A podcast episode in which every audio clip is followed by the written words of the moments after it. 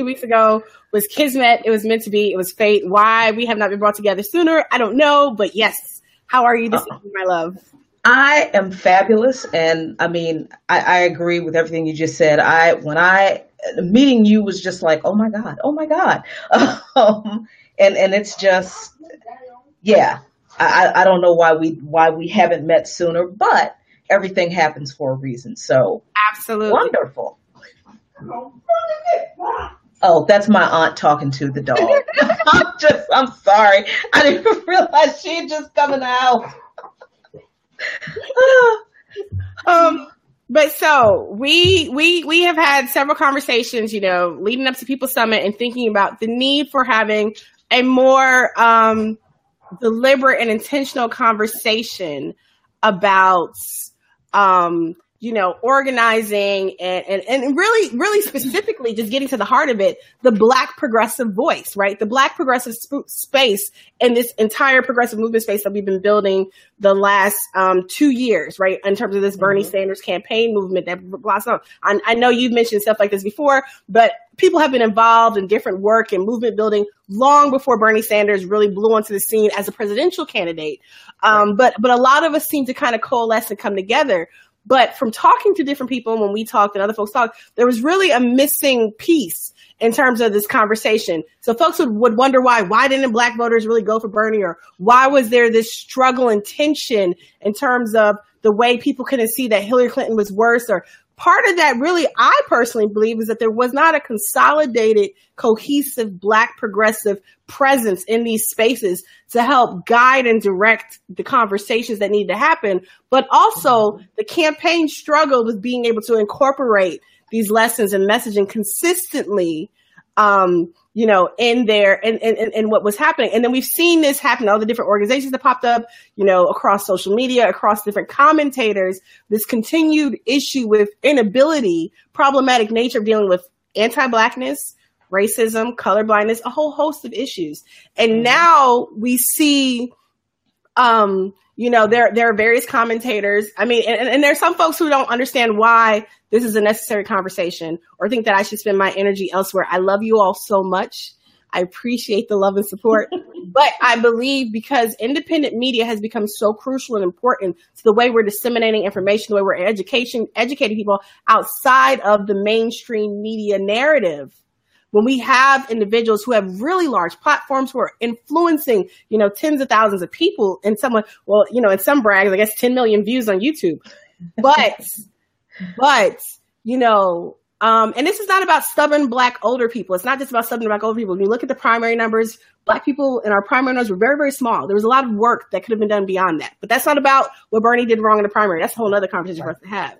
Oh, when we're, man, when, we're, yeah. when we're, talking about the way people are engaging though in these places and encouraging, uh, uh, uh, uh, informing, and having dialogue that is about issues of racism, about issues of anti-blackness or black spaces and black organizing, and they don't have the basic understanding or foundational principles to know what they're talking about, and they're speaking from a place of emotionalism and white centeredness, right?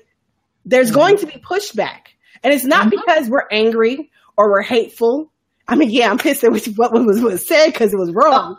yeah, but, let's get that straight. But let's be real though. It's not about that. You know, plenty of folks, whether I'm talking about people from, from West Virginia to, to folks I knew from growing up in Chicago, regardless of who it is, when we're talking to people and we're trying to build movements, right? And we're talking about we need to all just be about people it issues. Yes, but people and issues bring their own experiences. And in this country, we have a very deep seated history and legacy of racialized oppression and injustice that is built in the fabric of the society that we're talking about. We want to change. You can't ignore that. You mm-hmm. can't ignore yep. that at all. And then continue on about your merry way and start talking about other stuff that's totally unrelated. Exactly. Exactly. And and the the the the problem that I have with this particular incident um, is not that uh, this these people didn't understand. Because I don't have a problem with people who don't understand. I don't have a problem with white people who don't understand why we do some things the way we do. Because this is a history that a lot of people don't know right? The history of racialized oppression and the intentional crushing, dismantling, um, uh, co-opting, and uh, interference with Black and Latino and Native American movements in this country by people in power, a lot of people don't know that history. So I don't have a problem when people respond because I don't understand why you guys are doing this doing this this way. I didn't like the way they expressed their displeasure because it was done very publicly. It was an accusation that was made that that was racist in itself. Absolutely. And then when we responded in kind, the way we were attacked, oh, the, oh, then then the defensiveness came in, and it just blew up from there. So instead of people who don't understand this historical perspective, um,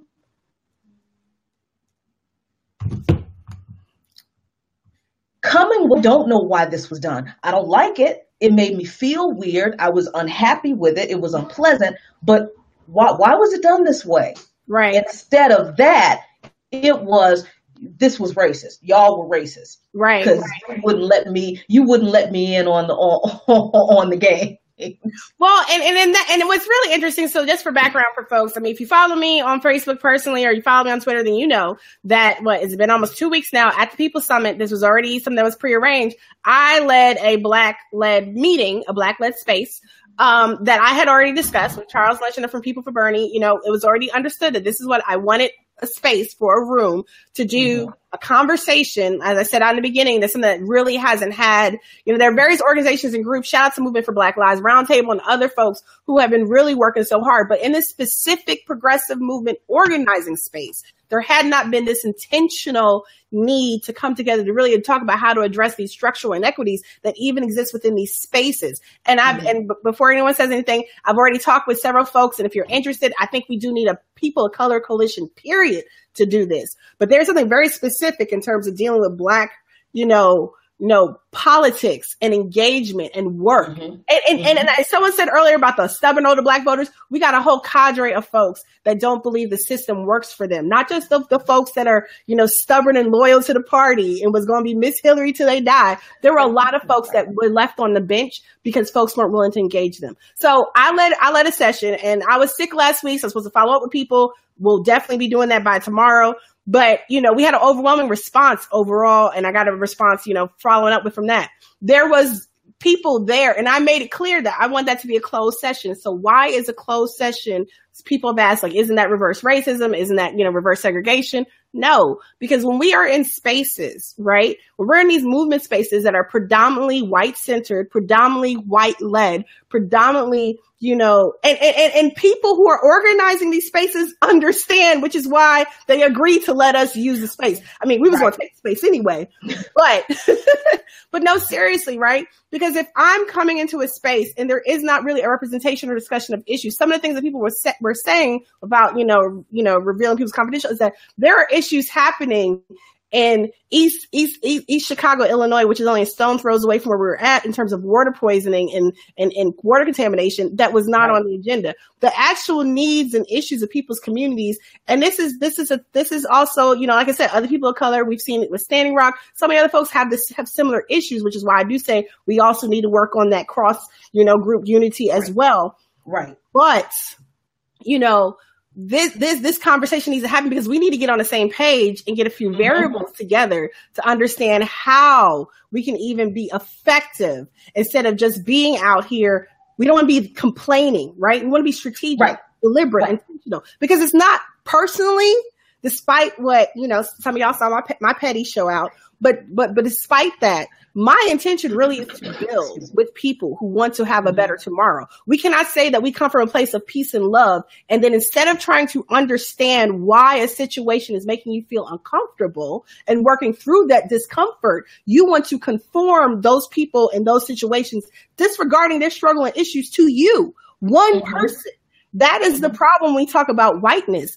That is the problem when we talk about, you know, issues with privilege. And I know some people have issues with that terms. There are different varying degrees of privilege. I, I, I, as a, as a, as a middle class lawyer today, I can acknowledge that I do have a degree of privilege that other people do not actually have in various, you know, ways. But, but to outright deny that to the sense of entitlement of going into a space that clearly says what it is on mm-hmm. a on a, a panel. So what happened was to just give a little background this past weekend. Well, actually, Jacqueline, you can give a little bit better background because you attended at least part of the event. Yeah, yeah. So I, I couldn't attend uh, uh, this event for the whole week, and and and let me let me just say that I am hesitant to in this platform um, talk about you know the organization because outside of Sunday, I haven't talked to uh, the, the organizers about right. any of this. So I don't know if they've seen it. I don't know if they know about it. Um, so I, I'm I, I am not going to give the organization's name because I plan to work. I'm you know I'm not trying to drag people through the mud. Um, but so I, I attended the Sunday, the last day of this three day conference. Conference was three stinking days in Richmond three whole days in Richmond. Um, the panel discussion on Sunday was about um, how, where the anti war movement could go forward from this point. And there were seven people on the panel, mm-hmm. I think. And every single one of these people from different aspects of the anti war uh, um, um, coalition, the anti-war movement. There were people. There was a lady who was Filipino. There was uh, uh, a man who was, you know, uh, from the Vietnam uh, Vietnam War era. Uh, that you know, there were there were women represented. Mm-hmm. Uh, Dr. Ajamu Baraka was there. Glen Ford was there. You know, there were all these people who had these different perspectives: white, black, Filipino. Um, who all said, every single one of them said, that in order for us to have a successful anti war movement going forward, in order for us to really focus our efforts, we cannot continue to ignore. I think you just lost movement. There you go. Yeah. Okay. So um, they said that we, every one of the panelists said, we have to make sure that we center Black voices. In our efforts going forward. And they did that intentionally because as I talked to the director or the one of the organizers after the the uh, whole thing, he said that this past weekend was uh, this was the they had the most black participation and attendance than they'd ever wow. had. Really? Yes, and that was something that they had wow. been working toward for years. Wow and they were very proud that they were able to um, bring so many black people into black voices have been ignored uh, and and dismissed in the anti-war movement, just like they have been everywhere else. So that was the theme. Nine o'clock Monday morning, uh, uh, Sunday morning. They started around right. ten. All these people said the exact same thing from different ethnicities. They all said the same thing. Got to make sure we're not ignoring black voices. Now, these are people who have been in the anti war movement, some for five years, some for 10 years, but that room was also full of people, and the panel was full of people who have been in the anti war movement for decades. So they know more than even I do. Right, you know? right, right. So the controversy comes in where there's the discussion session uh, and where this is where you know the audience participation after the panel is done and people come up to the mic and they make comments and I, I just like to sit back and hear what a lot of people have to say because I'm interested in what people have to say. So I just sat there and listened to people make their comments. And if you go to Coffee Current Events and Politics, I think you will find a link to the YouTube video that the organization took of all of the discussion all of the comments, okay. right? Okay. But these two particular independent journalists, and you know, you decide whether you want to name or name them or not. This is your show. I, am not. so these two particular independent journalists, now remember, this is an anti war coalition conference. These people just got finished talking about making sure voices in this effort going forward. The first independent journalist gets up to the mic and says something like, I'm very disturbed by the othering language that we're using against Trump voters. You know, I have 10,000 views on my videos and half of those people are Trump voters and and you know, I'm very concerned about the way we talk about them. And and I thought to myself, well, that's kind of BS. Because we're talking about people who voted for someone who was the ringleader of the othering campaign against Barack Obama. Mm-hmm. Now, this is not to say that I am a fan of neoliberal corporatist warmongering, you know, Barack Obama and his policies.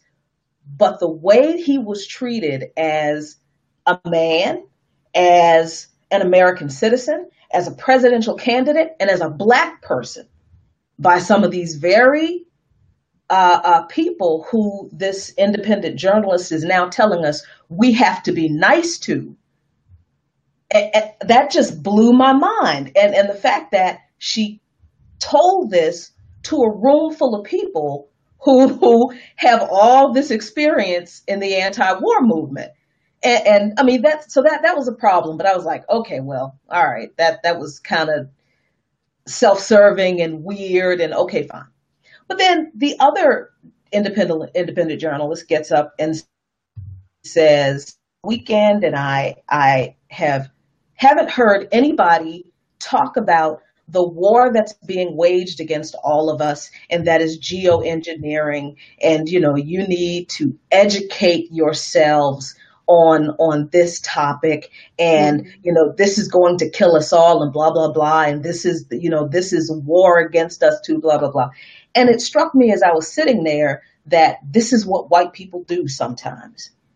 This is the thing that white people do that is so frustrating to black activists because we are trying to build a, a coalition and a movement um, that does not marginalize and dismiss our voices and our experiences. And these two women get up there and do exactly that. Mm-hmm. And they do it in a way that was condescending. They did it in a way that was, like I said, self-serving. I mean, how, how are you going to tell a bunch of uh, decades experienced anti-war activists that they need to educate themselves on geoengineering? And then if people don't know what geoengineering is, it's chemtrails. I, mean, Professor Griff used to do speeches up in New York. Professor Griff from Public Enemy used to do speeches up in New York City about chemtrails back in the 90s. Dick Gregory spoke about chemtrails in the late 80s and the early 90s. Black people have known about chemtrails forever. I grew up hearing about chemtrails. So for for for her to come into this space and and and presume to educate these people on a subject that was important to her, but she completely dismissed everything else that was said that she had taken in, not only that day, but that weekend. That was problematic for me. But even at that time, I thought, okay, well, that that's that's not that big of a deal. All right, it, it was kind of it was kind of condescending. It was kind of typical, um, but you know, it, it's not it's not an egregious offense. And I didn't think it was until like the next day, someone tagged me in one of these uh, uh, independent journalist videos. Yep. Uh, on YouTube, it was posted on YouTube, and it was actually that not, uh, uh, yesterday. It was on YouTube, and this person, uh, a friend on Coffee Current Events and Politics, tagged me saying, "Jackie, maybe you can help here." And I'm like, "What the heck is this?" And I watched this video, and this woman is losing her mind because black people had a closed session at this conference. 90 minutes. 90 minute workshop. 90 minutes. One 90 minute closed session at this conference that she was actually allowed to stay in despite the program contrary to what she said on Facebook, despite the program clearly saying it was for people of African descent, she was not asked to leave. Right, right. She was angry because she wasn't allowed to live stream. And she noticed that somebody else was live streaming, a black person was live streaming. But if you had just stayed out of the session, you you know, so so she instead of talking to me because we know each other, we each other there. The mm-hmm. other journalist acted like I didn't even exist, and I, I waved at a couple times. I don't chase after people. You're being so gener- generous with the use of the word journalist because I call myself a commentator, but that's. I mean, I, I, call people what they want to call themselves, and if that's what they call themselves, that's that's fine too. I, I just, I'm just going to keep. I'm going to stick to those words because right. don't make me call them what I want to. Um, but, but you know the, the the personal stuff and there there is some you know some interpersonal stuff where it's like why we're all in here doing the same thing you know why are you being so dismissive why what is it that that stuff is is that I don't care about that stuff I had a real problem with the fact that this woman knew me she talked to me she obviously had an issue with what was done mm. at this conference with this closed session. And she this sat was the Saturday when when I right. looked at the at the schedule to look at uh-huh. again. This was the Saturday, not the Sunday that Jacqueline was just discussing. Right. It was Saturday morning in a breakout. So there were other options. Right. Right. Right. I mean, so session for an hour and a half, and she didn't hear a doggone thing these people had to say. And I know that because she came out of that closed session pissed off because the session was closed to everyone who wasn't of African American descent, and they wouldn't let her live stream. Those are the things. Like, I think actually African di- diaspora, so I think it was even broader. So if you were right, that's right. Probably would have been, you know, like I think it was even broader right. That. That's right. You're right. You're absolutely right. So I know she didn't listen to what anybody had to say in that room. I didn't have to be there to know that because she made that live stream about something that happened Saturday. And if she was that upset about it, this is the part that really makes me angry and causes me to truly question people's motives. Mm-hmm. And, I, and I don't care I don't care how nice people say this person is. I don't care how sweet they come off. I don't care how people say, you know, love justice. Yep. Yeah, she has a good heart. This was not a good-hearted action. It mm-hmm. really wasn't. Instead of, if she wasn't comfortable talking to any other people on the panel, because she could have, right? She isn't new at this. Neither am I. And I understand being shy you know, because I'm nervous about approaching people I don't know. I, yeah, I absolutely am. About the head of the people summit. You were like, "How big of a group am I meeting?" Yeah, yeah, yeah. Yeah, I'm like, do you you want me to sit in a what with how many people? Do do you know these people? you know, so so. Yeah.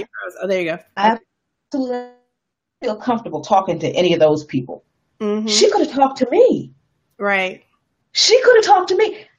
I mean, she could have come up to me and said, Jackie, something happened yesterday that made me really uncomfortable. Because I actually made it a point to ask her, hey, are you going to be here for the whole day that Sunday?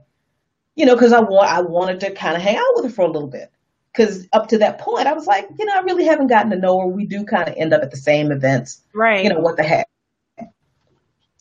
She could have said to me, look, I don't understand what this was. It made me uncomfortable. I didn't like it I was upset. Why do black people do this? I would have been cool if she had said, why do black people do this? It's better to ask questions. Let's just let's just put it out there. It's better right. to ask questions instead of drawing all these different inferences and substances. This black woman was allowed to live stream after they told me I wasn't. Do you even know who she was?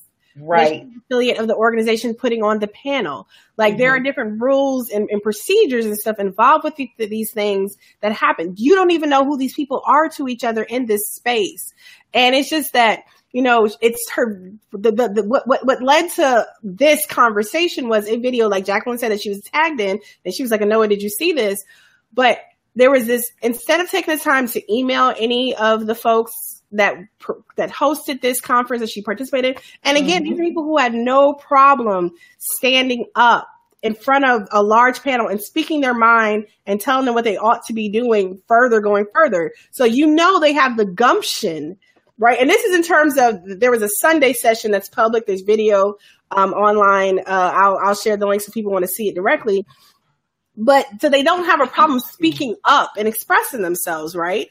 So the idea that if you were really that bothered, mm-hmm. uncomfortable, or disconfused, um, why was she even allowed in this space? I can't clarify, Leslie, why she's because I was not. This was not. A, I just saw the video response, and this is what the little bit I know about the space probably because people maybe I, I, will assume i'm not speaking for the organizers of this space maybe they assumed allowing i think she said that she was one of two white people that was allowed to remain maybe because they felt like it could be a teachable moment see this is the other thing right when we trust folks to come into a space that we've already deemed to be sacred and special to us for a particular purpose it's a really big deal right? It, it, it's a big, it's, it's a trust thing. And, you know, and it's not that it's on the one hand, there is, it is tough being a black mm-hmm. organizer, activist, social justice folks.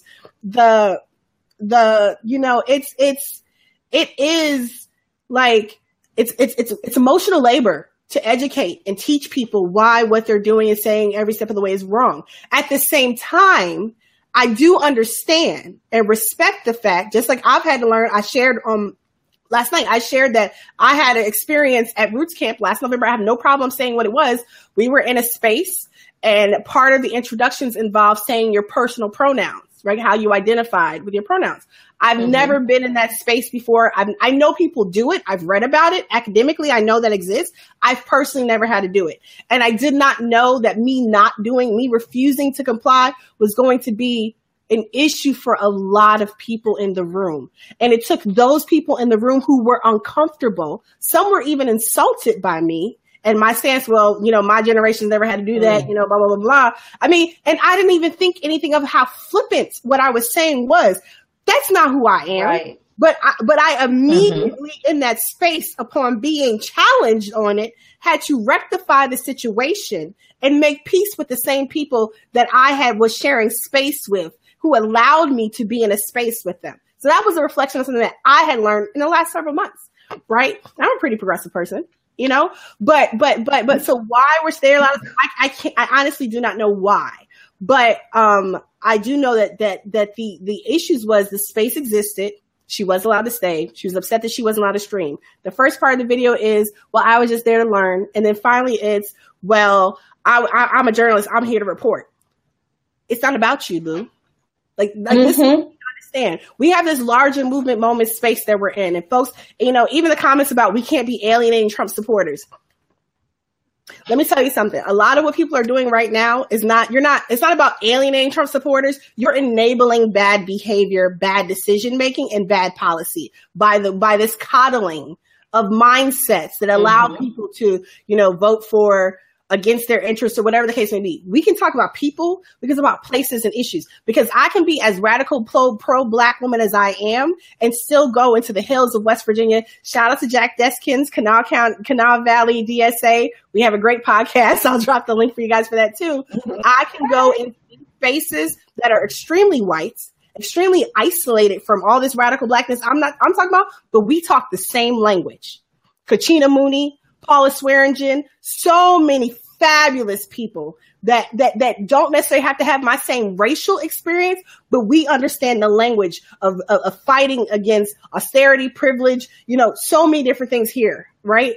I mean, struggle is struggle. Right, right. There are different layers and gradations to it, but struggle is a struggle. And one of the other problems in this person, you know, in this person's explanation of how hurt she was because she understands struggle because she grew up poor in another country. I'm going to stop you right there, boo. I'm gonna stop you right there, boo. I am. Because, the fact, because the fact that you can't even recognize that you were poor in another country, that you came here as an immigrant and now live here, and so many other people. And this same right now, we're having a huge issue, right, with immigrants who are black, who are brown, who are Asian, who are being told they can't exist here because they are poor. They are poor. And they're going to bring down our yep. society yep. by the same people that you're trying to, to, to, to, court, right? And make feel good about themselves. The fact mm-hmm. that you former poor immigrant don't understand the privilege that you have existing here now because you work for everything you got. Everybody out here work for what they got. We all work hard. There are poor people working hard all up and down the board, no matter what race, nationality, whatever they are. People work hard. And when people say things like, well, I worked hard, you know, to get out of poverty, good for you, boo. But something somewhere, somehow happened to give you that extra um. In other countries, especially when we talk about European countries, we already know because we've been trying to make this case here about how America is so far behind. So being poor in Europe someplace and we're not talking about Eastern destitute Europe. We're talking about, you know, the westernized, more modern countries being poor in Europe and being poor in the United States of America, particularly if you're talking about the South, you're talking about the Appalachia, is not the same damn thing. There are so many shout out, so, shout, yeah, I'm gonna shout out Paul Swearingen again. When you talk about people who are living, breathing, dying in the coal mines, when you are talking about people who are, and these are people who are those Trump voters that you want to talk to, guess what? I talk to them. They are my friends. I love them. Mm-hmm. I put it on the line for people. I'm helping folks to do more stuff behind the scenes for free. I work full time by day. I raise my kids. I love my family. But West Virginia, once upon a time, was my home. I met so many amazing people, and it don't matter, matter that I'm a free-born, proud black woman. I love Appalachia and I will represent till I die, no matter what for my surrogate mm-hmm. home. And it doesn't matter that folks may not necessarily always understand where I'm coming from you know what I'm saying? On a racial tip, if we can, we can, if we can, you know, meet somewhere and start having a conversation because that's what it's about. But when you automatically start with, this is racism. You discriminate against me. Oh my God, I'm white. I know what this feels like. You don't know, boo. No, you don't. Oh my. God. Not at and, all. And see, That's not racism. Your discomfort, how mm-hmm. you personally feel, is not racism. Mm-hmm. It's not yes. even even if there are accounts of incidences of black people doing wrong things to white people. That's not racism. Racism in America, in particular, is a very particular subsection of institutionalized systemic issues and power dynamics.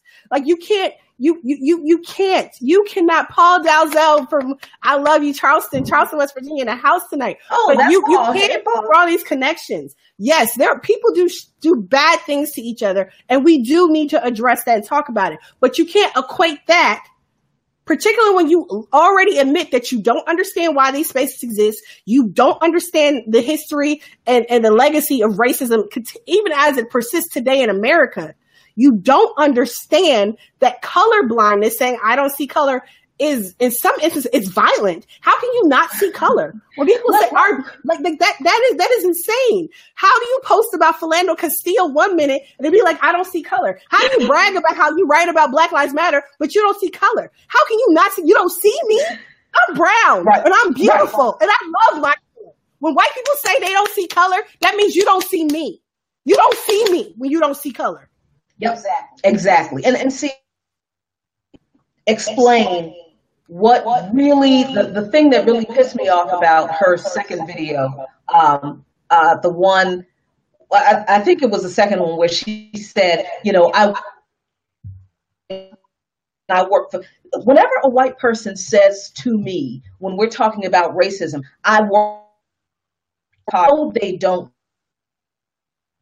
in this country when uh, uh, when immigrants from Europe came to this country, even if they came here on the Mayflower mm-hmm. as indentured servants, mm-hmm. when they ended their period of indenturedness, they were given freedom dues, most of them. They right. were even when immigrants have come here uh, after that, they have an advantage over black people for 400 years. We've been here 400 years. We have been here longer than just about any other group of people who have come to this country from everywhere else in the world. Yep. But every single one of those groups of people comes here with this narrative that the reason 30% of the black population is poor is because we're lazy and we don't work hard. Yeah. And they believe that, but they don't stop and think of how ignorant that is when we're here because most of us were forced to come here to work for free mm-hmm. for 268 years. two and a half. Yeah. So how are you going to be lazy when you build an economy in a country? Go ahead. Oh, are you losing? I just lost you. Can you hear me? Yeah, I can hear you now. Yeah. Okay. So, so I mean, I don't understand people. Well, I do understand. I'm lying. I, people who have this this narrative with with black people. Well, you know, I rose out of poverty because I worked hard. The opposite of that is the reason so many black people are still in poverty is because they don't. Mm-hmm. So they ignore the historical uh, legacy of slavery, but they, but even if they don't know that, they also ignore the discrimination that continues to exist today because of the legacy of slavery. Because see, the unemployment rate among black people can't stay at 50% for the past 50 years or 50% higher than the white unemployment rate because we're all the same amount of us are lazy and don't want to work every single year for 50 years. You don't maintain that stable a statistic without manipulation across an entire population. You know, the, the unemployment rate among black men, especially in most major cities, isn't as astronomical as it is 40 to 50% in almost every major city in this country is not that way because all those black men are lazy and don't want to work. Right. The poverty, we don't have a 30% poverty rate. We're only 10 to 12, thir- maybe 13 percent of the population. 30% of black people live in poverty, live at or below the poverty line. We have the highest concentration percentage of children living in any other group in this country. That doesn't happen because everybody, because 30% of the people are poor or are, are, lazy. That happens because there are systems and, and policies and laws that were put in place to ensure that type of uh, uh, uh, situation exists among that group of people. And so, so then th- there's that part of what was said. And that's a really then great point too. There's the defense that was given. Just, just, to say, just to tag on what you're saying, that's a really great point right there. And back mm-hmm. to what I was mm-hmm. saying about, you know, Appalachian, West Virginia. Um, you know, like, like, like a couple comments, uh, Paul Dalzell says, my friend David said, I see you, I hear you, you matter. That's all any white person should say instead of what you need to do is, that's exactly right. you know, or, and, and Helen Ford said, I keep yeah. reminding people that no one is saying they didn't have it hard, but they didn't have it hard because they're white. And I, and I, th- I think that's really like a salient point too, because you know, I also am not going to pretend like, you know, when I, when I remember when I had to do a project, just, just short, short, bear with me guys. I ever had to do a project, talk to someone in my family about the civil rights movement in, in class.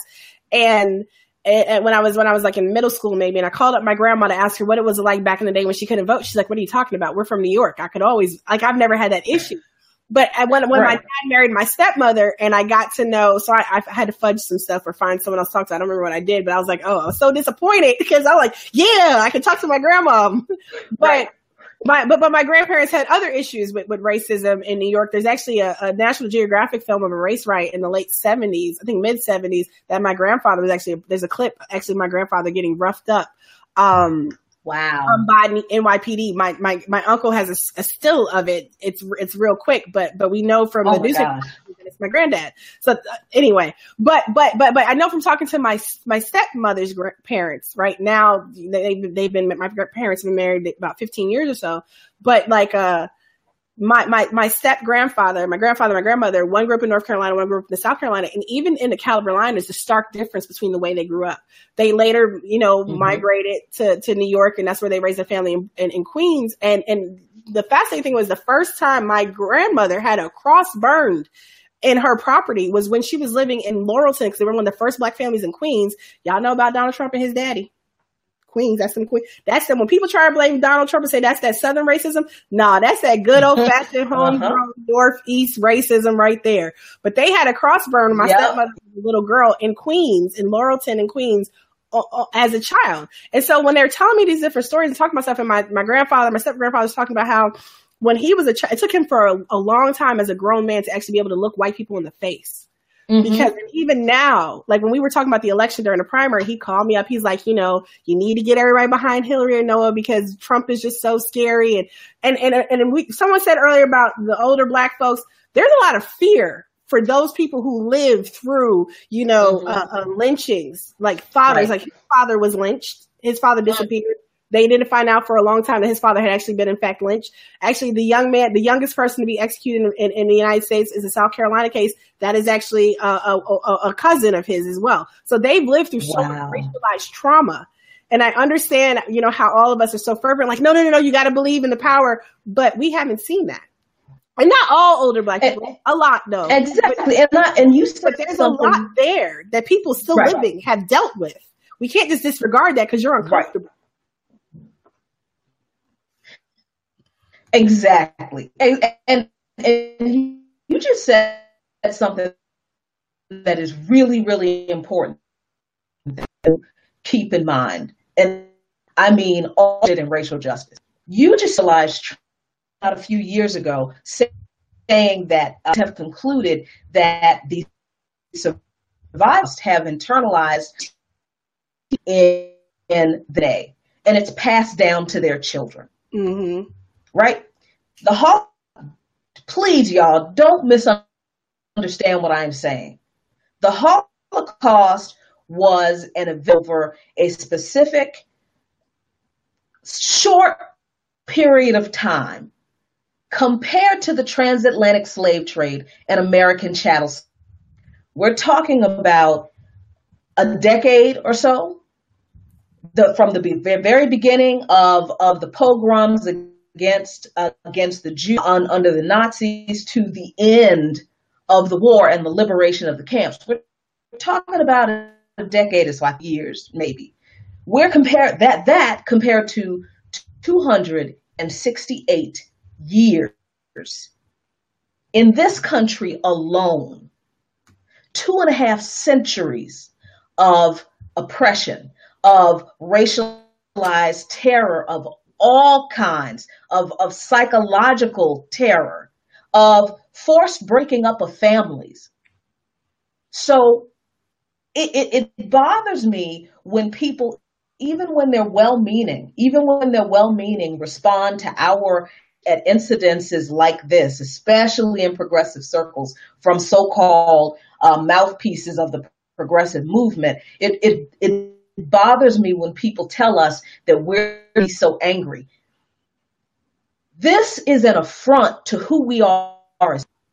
This kind of behavior anyway. I mean, racism itself is an affront to who we are as people. Um, but when it comes from people who are supposed to be on the left and who are supposed to be our allies and are fighting for justice and equality for everyone, that's a special slap in the face. It is a special slap in the face because these are supposed to be the people who are supposed to be better than the other guys. This is what we're, we're always told, right?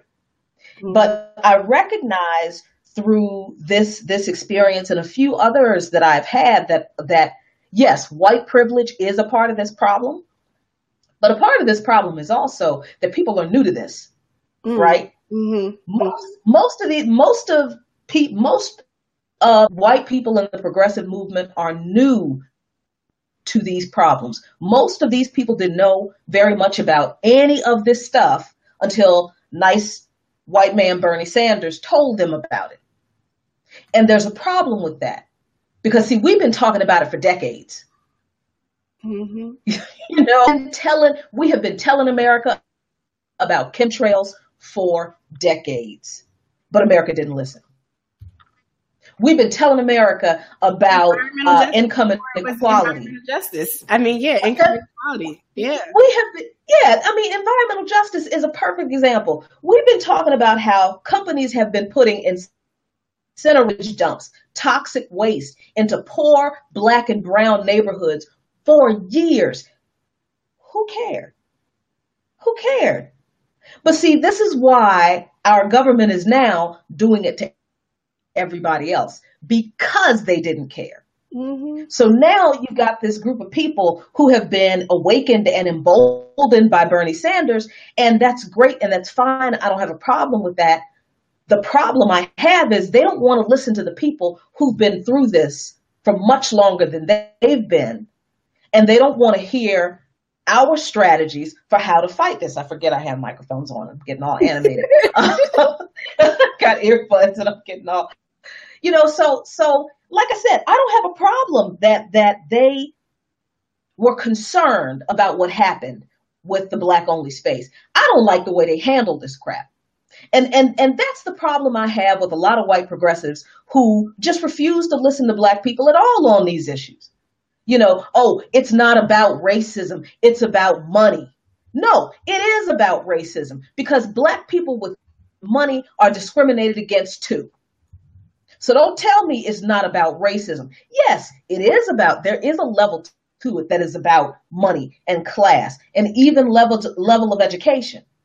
But there is also a racial aspect of it too. And too many white progressives are ignoring that for their pet issues and their pet issue divisive. And I'm pisses me off when they do it, and it pisses me off when people tell me not to be so pissed off about it. I'm about to cuss. You need to say something. Well, you know, well, that you're divisive, that, that you're a threat to unity. What really is it like when you really got to think about it, if you're really coming from a place of peace and love and you really care about organizing and working and lifting up all people, you look at how you can come at issues from a way that helps and uplifts all people and not just only a select people at the you know at, at, at, at, your leisure who you care to cater to right? Right. like like like we talk about environmental justice again um, why I have connected with folks in Appalachia so so often is because you know one of the things I say I say this often you know I say from the hood to the holler because growing living spending time living in Appalachia living in, in West Virginia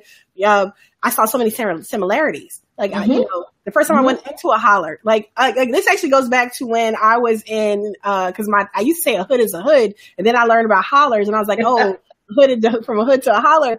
But like when I was in Brazil and we did, we went into, we went into two favelas when I was two or three favelas while I was in Brazil in law school.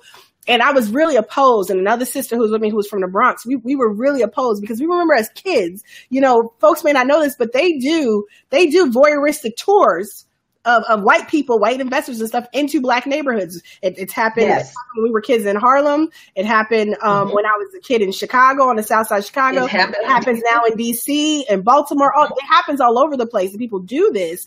And, and, and so I felt I had a weird feeling about what we were do- doing. Thankfully, you know, that we were with a, a group. It was a part of our tour. And I expressed this constantly to my professors, but like, but like well, part of part of one of the we, we went to a funk a favela funk party was was the first time right?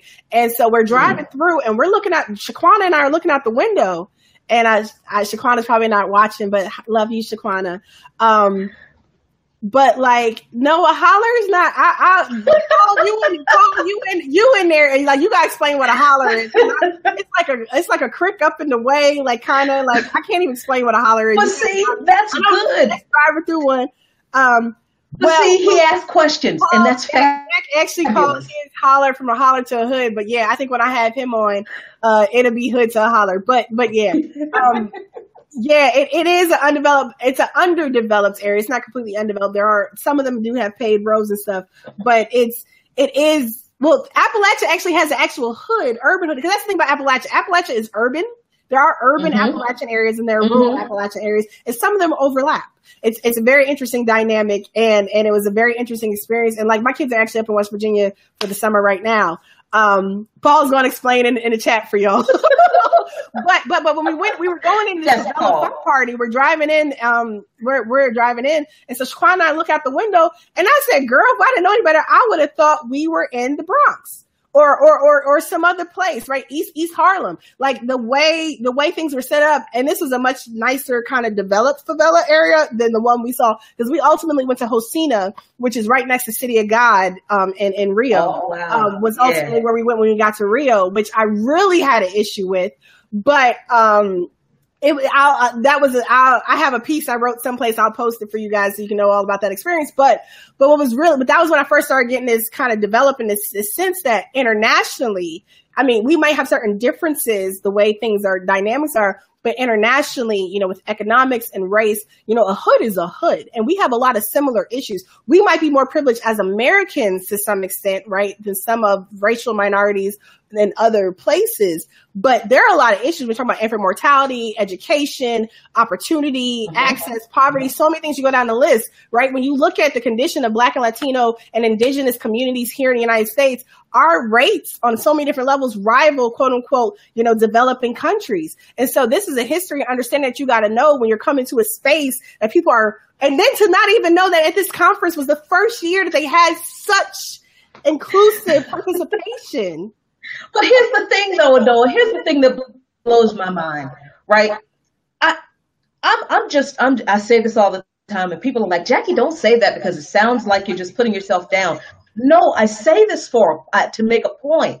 I'm just a chick from Southeast DC who loves politics and likes to talk to people. That seriously is my passion. I love politics, fascinated by it, love to talk to people, love to talk about people's stories and hear who they are and, and what their passions are and connect people. That's it for me. So if I could go up to, or actually he approached me, if I could talk to the editor of the the the um the the pro racial and social justice newspaper that organized helped organize the conference, then what oh, was, I know him. I'll, I'll connect you. Yeah, yeah, I know. Yep.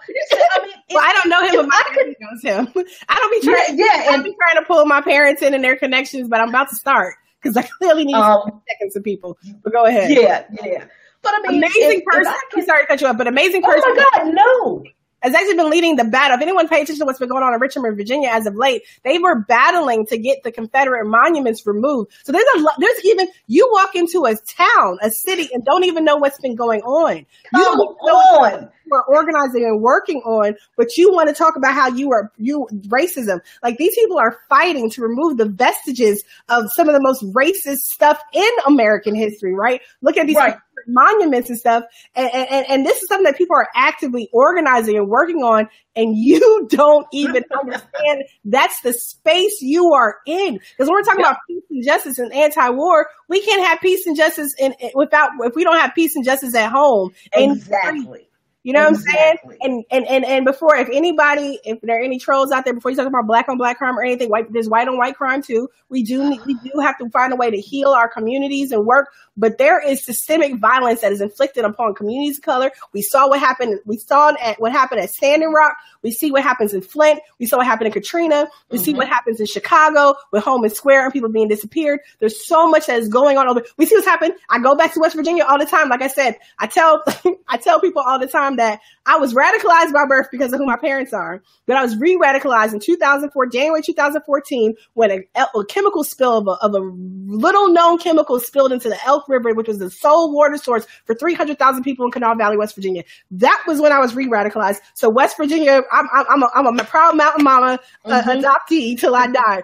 But when I look at the systemic degradation of people, this is why I can make that connection because I can talk about race and oppression and degradation of black people, mm-hmm, of mm-hmm. Latino people, of indigenous people, and then still flip it and talk about what's happening in poor white communities in Appalachia. Because a lot of this oppression is, is interrelated. Exactly. And it comes from the same places. But if you don't understand the deep seated, the history here, if you don't understand the nuance, if you don't know how to get into the gristle to deal mm-hmm. with that, you're not going to understand how to have this conversation in a way that's effective in a, right. a, in a way that is productive versus right. just whining about your hurt feelings. Right. Because and, that's what we cannot have.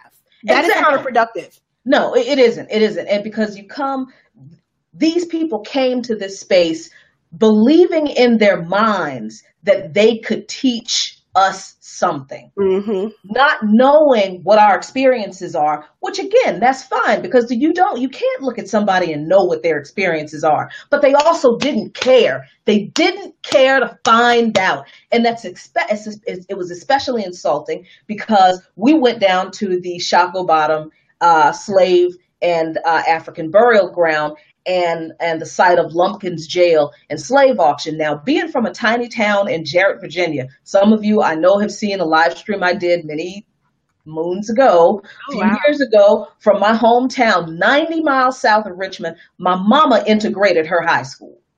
Wow. My grandmother had to put her child on a school bus every day with a bunch of white kids who she knew hated her and could have just as soon killed her and got away with it. Mm-hmm. And and this is what she did because she knew that she couldn't stop my mom if she tried. So she just so so you see how I where I get it. You know, so right.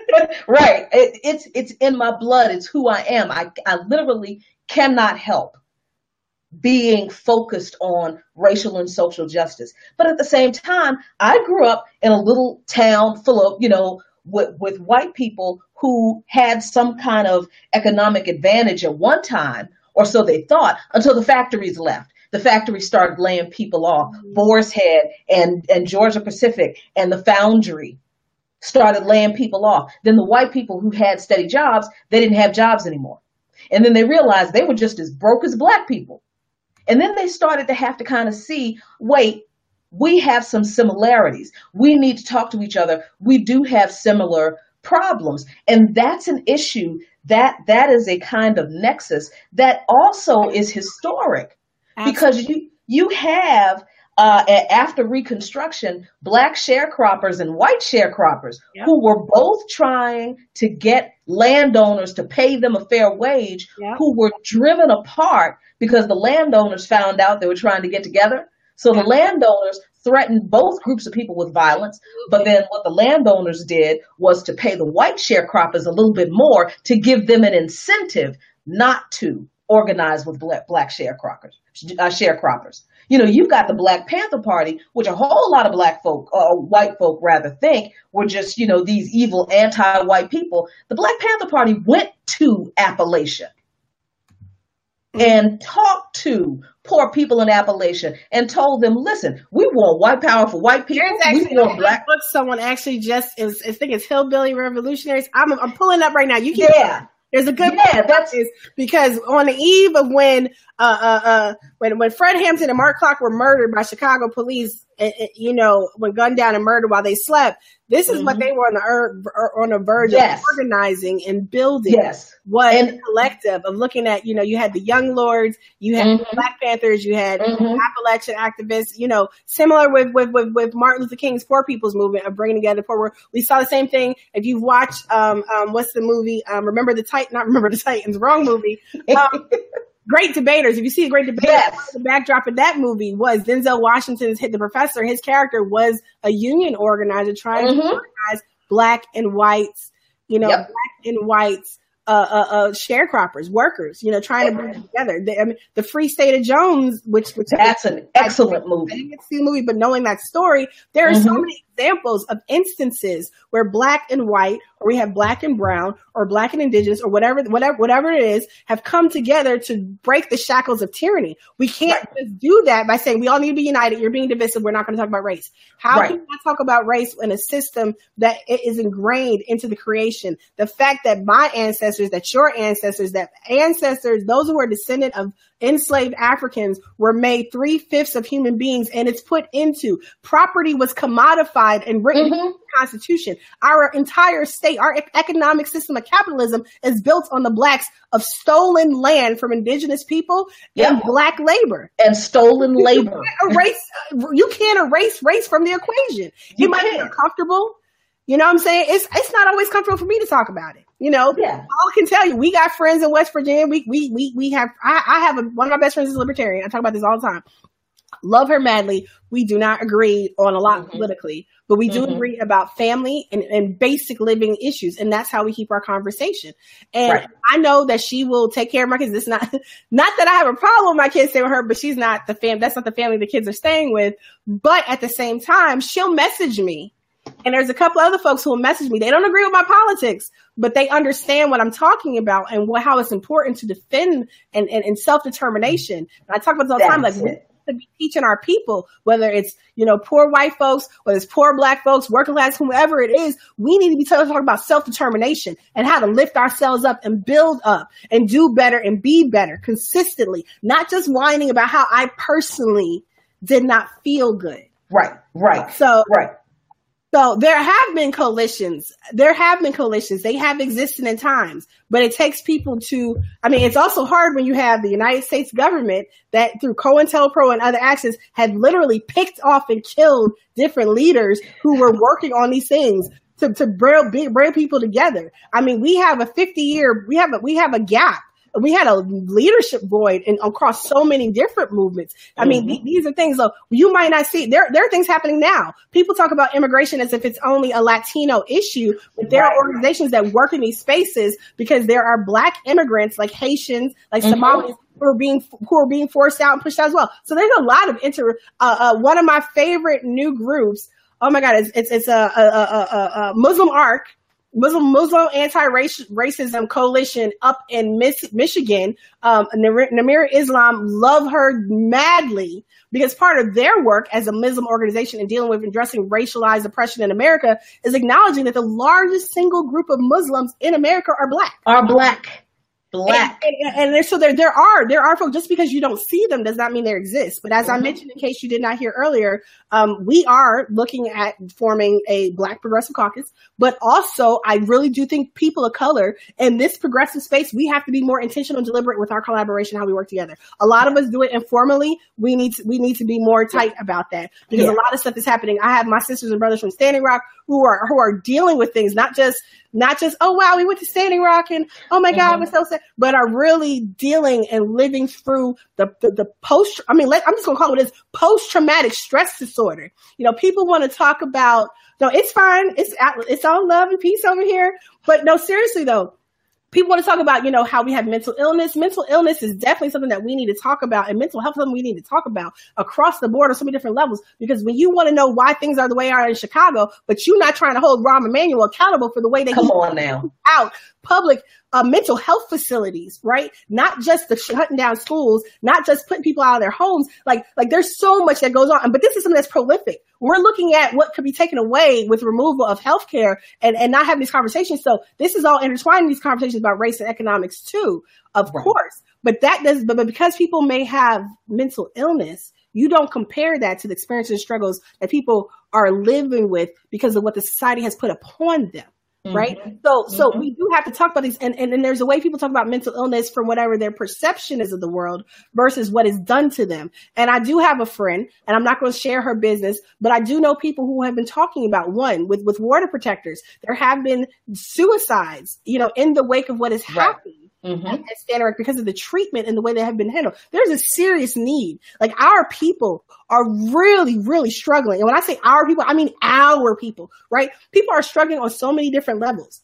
And to make a particular space about understanding the context for where you even are about you Mm-hmm. and your personal feelings. You mm-hmm. are undermining and doing so much damage to the work of so many other people.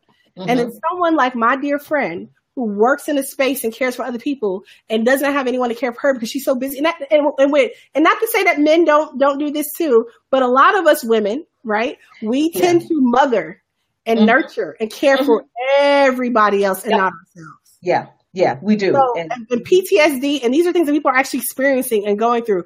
And you can't get help, medical help, but you can buy a gun. Absolutely. And, and, and, and we do need to come together, but in coming together, it's not always going, to think about when you're with your family. It's not always, a lot of times it's wonderful. It's, but there are those tense moments where because your family, you have to work through it. You ask questions, you move forward, you have the difficult conversations. You don't come off initially uh, from from jump accusing people of doing something to you and mm-hmm.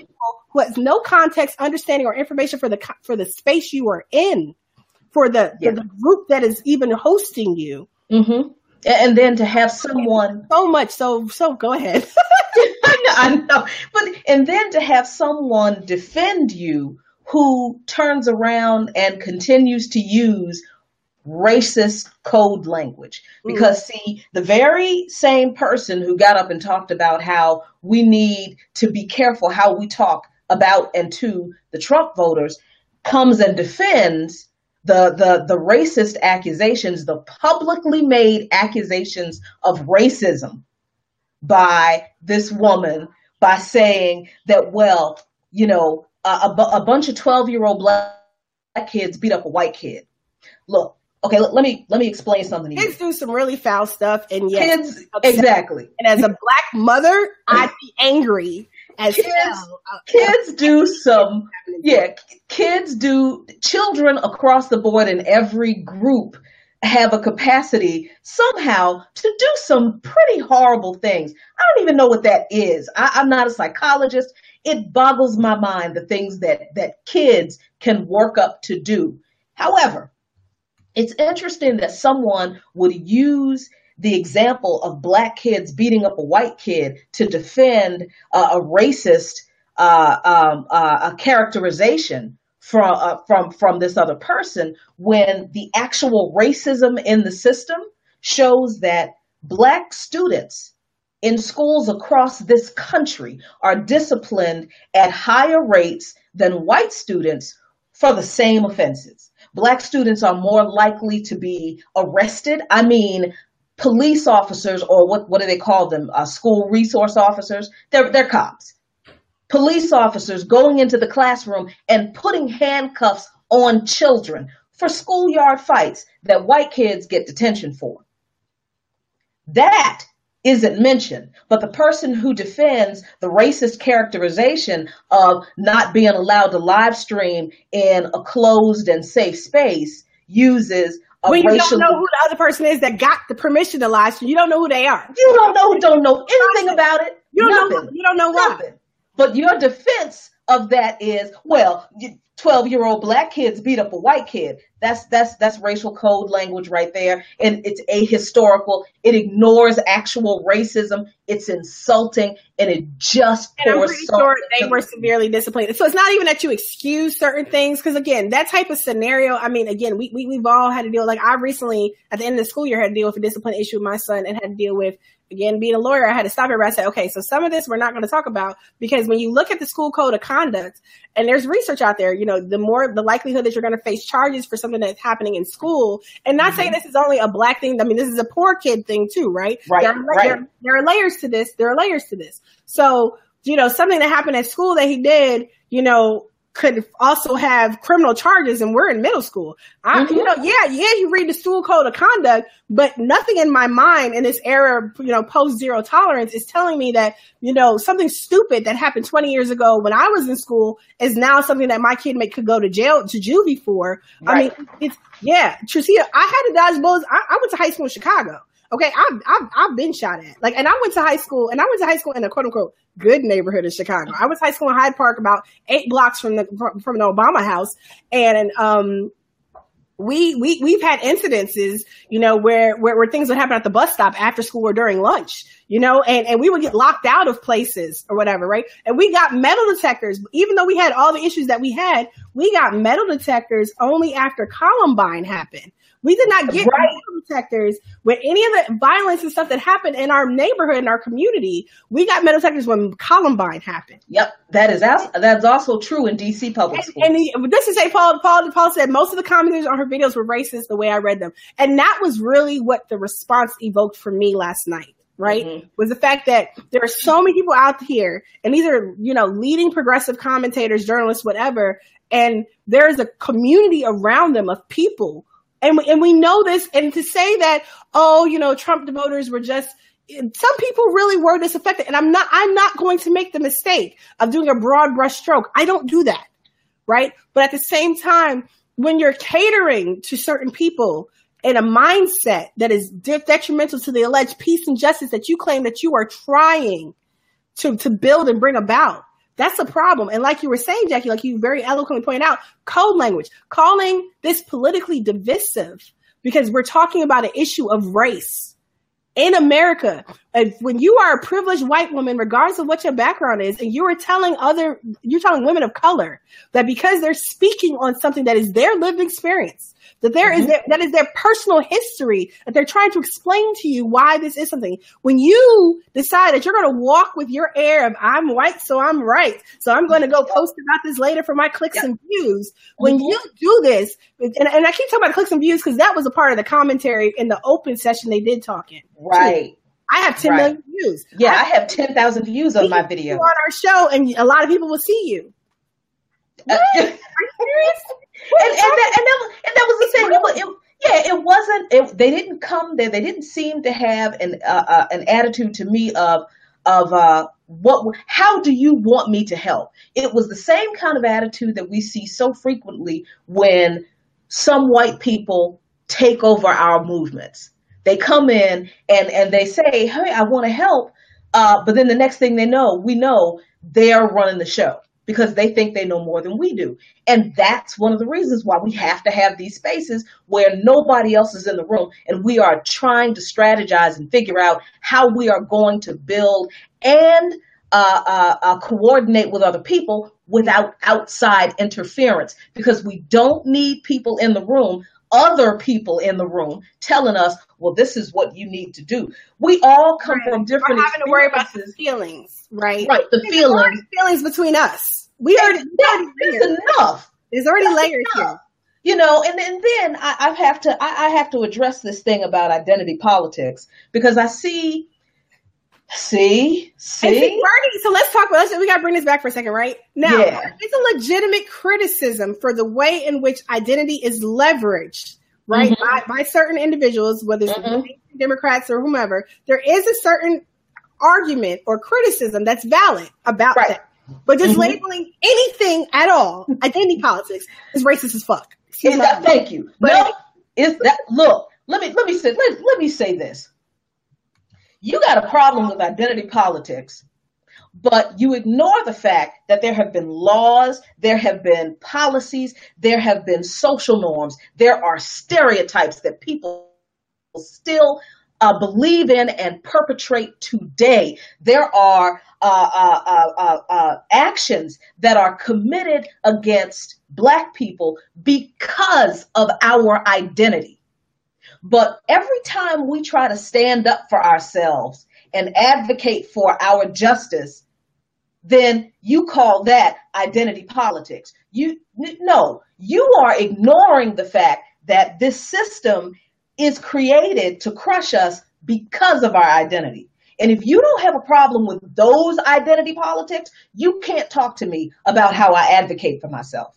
You, you can't. And, I, and I'm not gonna, I'm not gonna I, I can't sit here and have a huh. That's, that's, oh my God, that is divisive. That's that's racist. That is that is every kind of and and you have to exist in an echo chamber with a bunch of people cheering you on, which is what's happening on these streams. And I, and I have to say, you all, for, for those of you who are listening and who will listen later on, please don't think we didn't try to talk to these people. We did. We're, we're not just. I did. I was, I was, because. Okay, look. Yeah, but go ahead. Yeah, I mean, look, I'm, I'm all for, um, when I see that people, you know, I, I'll, I'll make the good natured attempt the first time the first time. I- will explain it really well and really detailed the first time. When I see that you don't give a shit what I have to say, oh, all bets are off then. Uh-uh. If you don't want to hear a perspective that you didn't understand, that you didn't know anything about it, if you don't have the humility enough to step back and say, "Oh, I didn't realize that I that I didn't get that. I didn't understand that."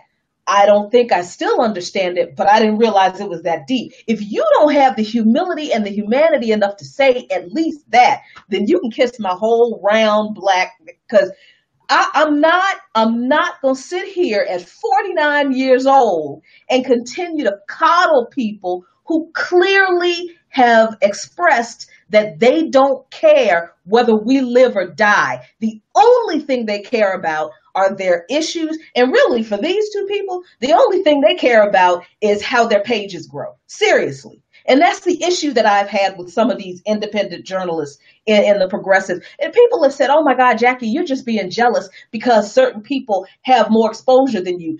Um, certain people wouldn't have exposure if it wasn't for me. I'm doing it again. I'm sorry. Let, let's, let's, you spend a lot of time building up other people's stuff, right? Because you believe and where it comes from. Because right. we all don't come from this to the same place, right? Right.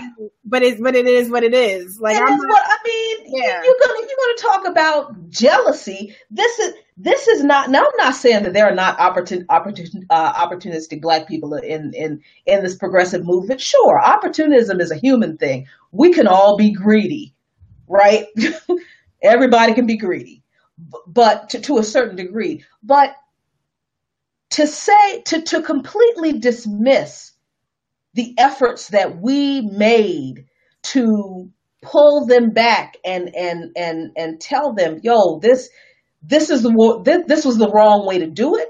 This Drop is the wrong way to have videos. Yeah, yeah, and it, and it's still.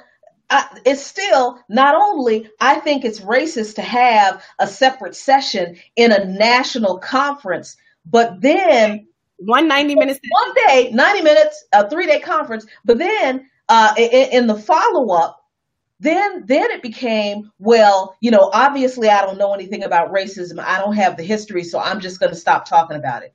You know what? Fuck you too. Hate me.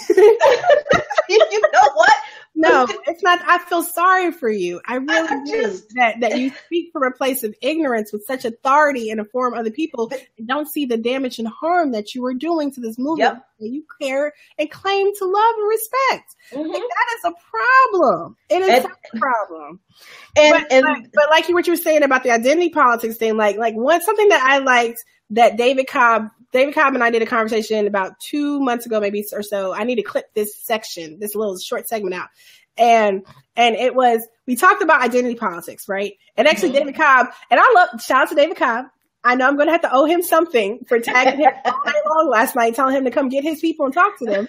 Because seriously though, like, like that is something that people can do. Like if you are, you know, someone who understands it and really gets what's going on, it really, it helps you know, the, the, the serious emotional burden and trauma of having to deal with this type of stuff when other people step in to try and explain. And folks did, and that was awesome. You know, there people did and tried and, and, and explained. And then, you know, even white people were, were, were got pushed back and were told they didn't know what they're talking about or because they know us and have a history. The people who are saying they love you, have a history with you too. I mean, so this isn't about the two sides and everyone mm-hmm. just needs to come together mm-hmm. and understand. No, racism is racism. we're not negotiating on that. There's no fudge in that. There's no, we're not amending what racism is because you think we're talking about you every time we talk about racism. We're, we're not, I'm not doing any more caveats when I talk about white uh, uh, supremacy, white privilege. When I say white people have a tendency to, I, I'm I'm not going to sit here every single time and say no. I mean some white people. If you don't realize that it's like the good cop bad cop thing, mm-hmm. right? It's like every time uh, a police officer kills an unarmed person, right? you know, and we say, look, the, the, the police have a problem. You always have people coming in and say, well, not all cops are bad. First of all, we ain't talking about the ones who haven't killed unarmed people. If we have to explain that, you're an idiot. I just I just don't understand why people keep doing that. But then there's the idea that people don't want to hear that if all cops are really not bad, then where are all of the good cops in speaking out with us against this. But see, we can never have that conversation because people always stick with the all cops aren't bad, it's not all cops thing. That's the same thing that's going on here. You know, we can't talk about the systemic racism and the reason this behavior was problematic and why I personally think it is going to continue to cause the progressive wing of of the political uh, apparatus in this country to continue to lose. We ain't never gonna win nothing if we continue to ignore the voices of people who understand what struggle is because it's in our DNA. The I, I don't care how well intentioned and well informed some of these new white progressives are about geoengineering and climate change and income inequality or whatever else as long as they don't want to hear the voices of the people who are at the bottom of these issues and want to hear what they have to say too, they're going to keep losing. But see, we can't have that conversation with them because all they say is not all white people. And in this case, well, now you're racist. Well, and it's it's not all white people, right? But again, when when the subject is the subject of a video is I'm talking about something unheard of as racism. When you start with everyone tells me I shouldn't talk about racism, but I'm going to anyway.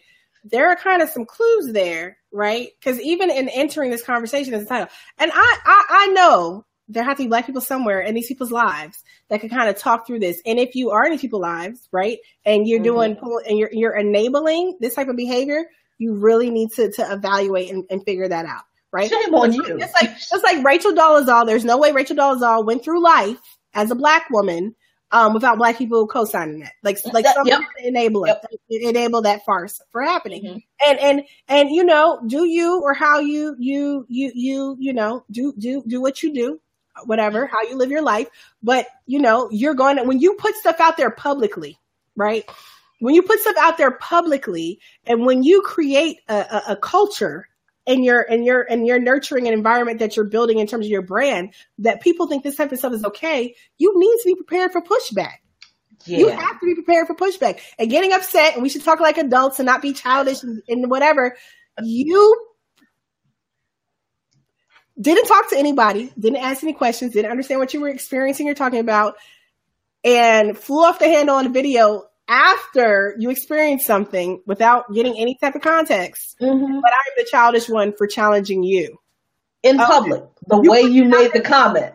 I mean, that's the thing though. You put stuff out there in the world, you do stuff publicly, you go and get clapped back. That's clapback. It's a black clapback. So I, mean, I really am a nice person. You can ask my sissy. She's in the background.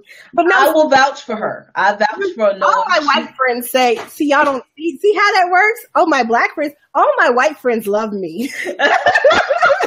no, but seriously though, like this was just so I mean, we do a lot of work, Jacqueline and I, with a lot of different people, you know, coming together. I'm really looking forward to heading to Ohio next month to work with the Mobilize 88 effort led by Portia Bolger and Matthias and a lot of other, other organizers talk about. And one of the things I do focus on was, you know, that, that, that we look at how we do urban rural that, that's something mm. that I've been really interested in working on more yeah, because I think, like, just like with Dr. King, just like with Fred Hampton, just like with so much work before us, if we really get, you know, urban and rural folks, you know, cross races and stuff like that, working together and really engaging in the work that needs to be done, we're going to have something serious going on in our hands. Yeah. We can't keep talking about political revolution if we're not actually willing to get down and dig deep and do the work and building and development to bring us all together and work on these issues. We can't just keep saying, well, this is the this because you're pointing out this.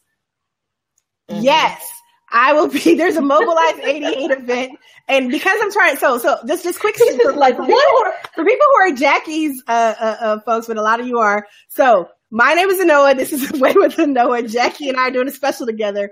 But I I used to have a production team, and I'm I'm trying out doing production on my own. So we're actually live streaming on Twitter via Periscope and on my YouTube as well. And so I can't actually click change. Every time I try to change my screen, the other two pages see the other screens and not us. So I will add after this video is over. I'll add links um, to my page, and Jackie can share them as well. That's and I know someone said, I know someone said something about uh, us collaborating more. We we're talking about that because yeah, yeah. our synergy and, and and and People Summit was amazing, and and oh, I love this woman so much. and, I, and I mean, listen, if if we weren't a threat just all by ourselves, just us, just just us, just black folk, if we weren't seen as a threat, and and if if native people by themselves weren't seen as a threat, and if Hispanics, or, or as they were called then uh, during the Hispanic Revolution movement, but uh, Latinos, if they weren't seen as a threat, COINTELPRO would never have existed. The government would never have made such an investment in making sure that we not only advocated for ourselves, but making sure that we didn't get together and build coalition among each other. Because every one of those groups of people that created a coalition or an advocacy group for their people, they were working on getting together with each other. You know, there were efforts like Anoa has said of, of, of people who went into poor white neighborhoods to talk to them so that none of this is new. And this isn't conspiracy theory stuff. Like you can go look at the COINTELPRO documents. No, it's like you can look at the church committee reports when they tried to assassinate uh-huh. and they, they took uh-huh. and assassinated uh, Patrice Lumumba and stuff like that. You can look at the COINTELPRO yeah. and see how not only how they went after Dr. They, they, these, these movements, these organizations, the Panthers, you know, the Brown Berets, the Young Lords, mm-hmm. they, they went and intentionally because because under J. Edgar Hoover's crazy ass mind, these were a threat to America. Like even now, like when you look at the, the problems, when you think back to think, think, about anti-war, right? When you look at the passage of the Patriot Act one and two, and the Come fear way it would be used against people domestically who quote unquote opposed America, because mm-hmm. really all I have to do is say that you're being divisive, right, subversive, and against working against the United States of America, and they'll label you as a domestic terrorist. The American Friends Service Committee, AFSC, in some places at points in time in the last decade has been labeled a terrorist organization because of their state their stance on Palestinian rights. Mm-hmm. Yeah. Like like there's so like that's what I'm saying. There's levels. There's layers. Yeah. Oh my God, there's so many layers. This is not this is not about identity issues. This no. is not about political no. correctness. This is real fucking life for brown, black, or Asian, American. Yeah. I mean, this, this this is real life for people in America. How exactly. you talk about Philando Castile in one breath? How can you talk about Black Lives Matter in one breath and then say I'm colorblind? I don't see color. colorblind racism. if you are colorblind, then you don't see the issues that relate to me because of my color.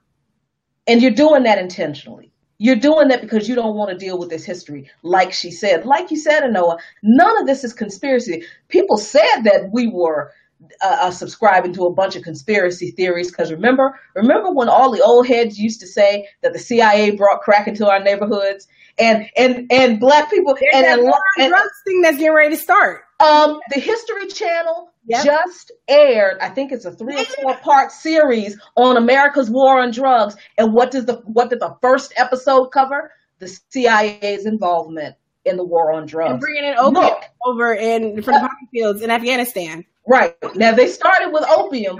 We're talking about peace and justice, but you don't want to talk about all these other residual issues. Come on now. Right. Gotta do the Come new on. You you can't yeah, you you can't do that. You I understand that geoengineering or chemtrails is important to you because you're just finding out about it and it scares the hell out of you. But chemtrails been killing us for a while. We were trying to save you from it, but you ain't listen. So okay. it's four parts, um, Chanel. thank you, thank you, Chanel. So I mean, it's not like I have this personal animus toward these people because of who they are. I have this animus toward these people because of what they did, what they said, and how they handled themselves. That's that's my problem. Right. It's, it's it's the situation, right? It is right. It, it is the approach. It is also the leveraging of large platforms to attack uh-huh space right. and individuals and work being done, which is really antithetical to what people are saying they're about and believing in. Exactly. right. Drug companies in Appalachia. I mean, there's so much going on. There's so many different levels and there are connections, right? And mm-hmm. so when we're talking about when we, we have loud voices, this is not saying that our loud voices and our need to organize and stuff set means that if you're working on issues in this community here, you also don't have a valuable issue. No, you need to get organized too. One thing I would always hate, particularly since these Black Lives Matter, you know, cases, right, have become an issue for us more so in the past four years, even though this has been going on for decades. You know, when you talk about, you know, Luis Baez and, and, and I mean, Abner Louima, I mean, we go back, you know, mm-hmm. you so many different cases or whatever, um, about the last, the last several decades that yeah. this has been documented, right? But this has become, because of social media and the, the real movement for Black Lives and stuff, this has become more present in our, in our vernacular. But, when you when when white people would say, "Well, nobody cares when black people when white when white people are killed by police," one. There have been numerous instances. I actually was working with an organization out of Jersey. They were the only ones that showed up. This young white woman was died in custody in South, I think it was in South Jersey, died in custody. Um, and and it was it was this organization was the black led organization was the only organization to come to the family's aid. There's so many accounts of this stuff. There have been names of young people, whether they've been Latino or white, who have been lifted up, and it has been Black Lives Matter folks who have done so. And and if there's injustice happening, and you feel that the unjust killings of white people by police is wrong, you should organize. Right. And that's how I feel about this situation here too. If you feel that something happening, that there's a voice or a place that is missing, then you should organize. If your issue is that you want to know more about what somebody else is doing because you nosy and you just trying to have a hot live stream, well, I don't know what to do for you. Comey's in the house. Uh oh. Oh, what's up, brother? I'll get to my regular show tonight, but that's okay. I may not have dinner. This is a meal. Oh, that's right. I don't need dinner because my my my my my big threatening and imposing behind and my body language was mm-hmm. upsetting to her. But that's what I'm saying. The, the, level of aggressions, right? Like like well, there's a video and yes, and I can I can see your body language and did it like like Seriously, Dylan Noble. Yes, that's right. Dylan Noble was was was a young white teen who was murdered last summer. It's been almost a year now, and mm-hmm. Black Lives Matter were the ones that came to the rescue of his, of his family in terms of lifting up his cause and voice. There was there were several right. Latino folks who have been killed too. Uh, I can't. There's so many different names, unfortunately, in these scenarios. So so like one of the things that someone said I hate to see progressives in the infighting. Here's the thing, right? We're all under this this this even though we claim we don't want to be the, the, the, DNC, we're not the Dems, we do repeat a lot of the same Dem nonsense, right? We have this big tent mentality as progressives. This is this whole amorphous concept, and everybody's all peace and love. We're all working towards the same thing. But I'm gonna I'm gonna say something that is a little bit um, divisive. Um, if, if if if my existence if you cannot respect my existence, my history, my experience, right, and you come into a space and expect it to be catered to you, we're not working towards the same things. That's, right. right. If you if you if you enter that space, the yes, the body language comment was was very. There were several comments very that were very racist, including me having a chip on my shoulder for calling out someone for being racist. Um, I'm a black woman in America raising black children, a partner to a black man, daughter to a black father with black brothers and sisters. Uh-huh. I mean, I, I don't. And if you were poor from wherever area, you know what I'm saying, I'd have to acknowledge your experience. Like I can do that. I can acknowledge your experience. I can acknowledge where you come from. But when you come off the gate trying to justify, trying to rationalize, and trying to minimize and dehumanize the experience of other people, I can't do the, oh, we're all on the same side. I just need to hear you out because your heart is in the right place. I don't see how your heart is in the right place in that scenario. That, that, that, that, that is just no way you can make that argument at all.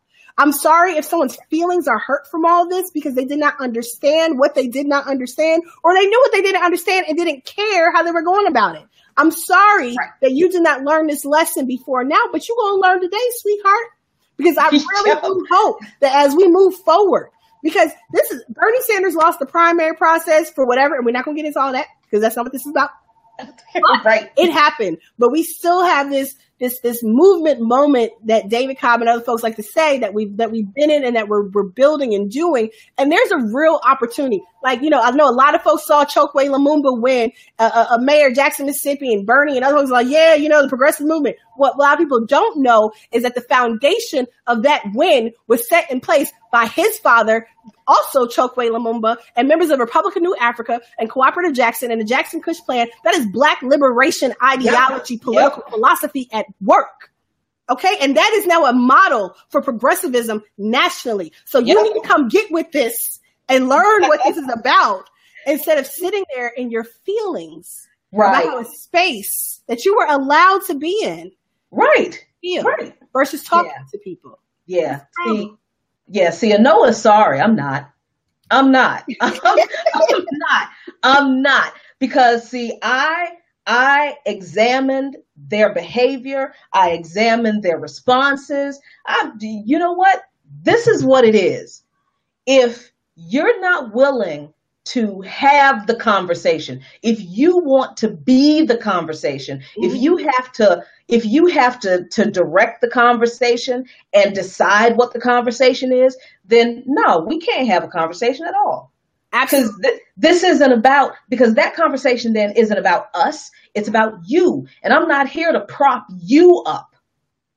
So, Absolutely. you know, people, they, that people can do the, what they do and sic their, their sycophants after people come with it. But the other thing that this proves, though, the, the, other thing this proves, though, is one of the things that was very difficult, and, and, and, again, and being a part of this Bernie wave, right? The, um, the one of the things that was very difficult was fighting the battle on multiple fronts, right? right. Because we had to deal with, as all of us as progressives, right? Mm-hmm. the onslaught from the Hillary campaign and the, right. the media right. blackout, everything, right? right. a lot of people have gotten away with so much because we needed these voices, we thought, to get the message of Bernie out there. Exactly. And we right. don't want to do infighting because when you're in that type of situation, you want to have united front, you want to be able to move forward, you don't want to weaken what you feel is your base. The other right. thing has been the internalized issues with racism in the progressive space. And, and, and this has been, you know, Dr. King wrote about when he talked about, you know, uh, uh, white moderates. You know, Steve Biko talked about it. We talked about the white liberals. Like this has happened. You know what I'm saying? And mm-hmm. this, this, has happened, and this has been a conversation. You know, people have talked about it in terms of, you know, even the abolitionist movement and differences between William Lloyd Garrison and other folks. I mean, like th- this is this is historic, and this happens because of right. the intricate. Even when people are well-meaning, we still do have the barriers and the issues that do exist between people because it takes a lot of work for us to break down how we're socialized to interact. Right.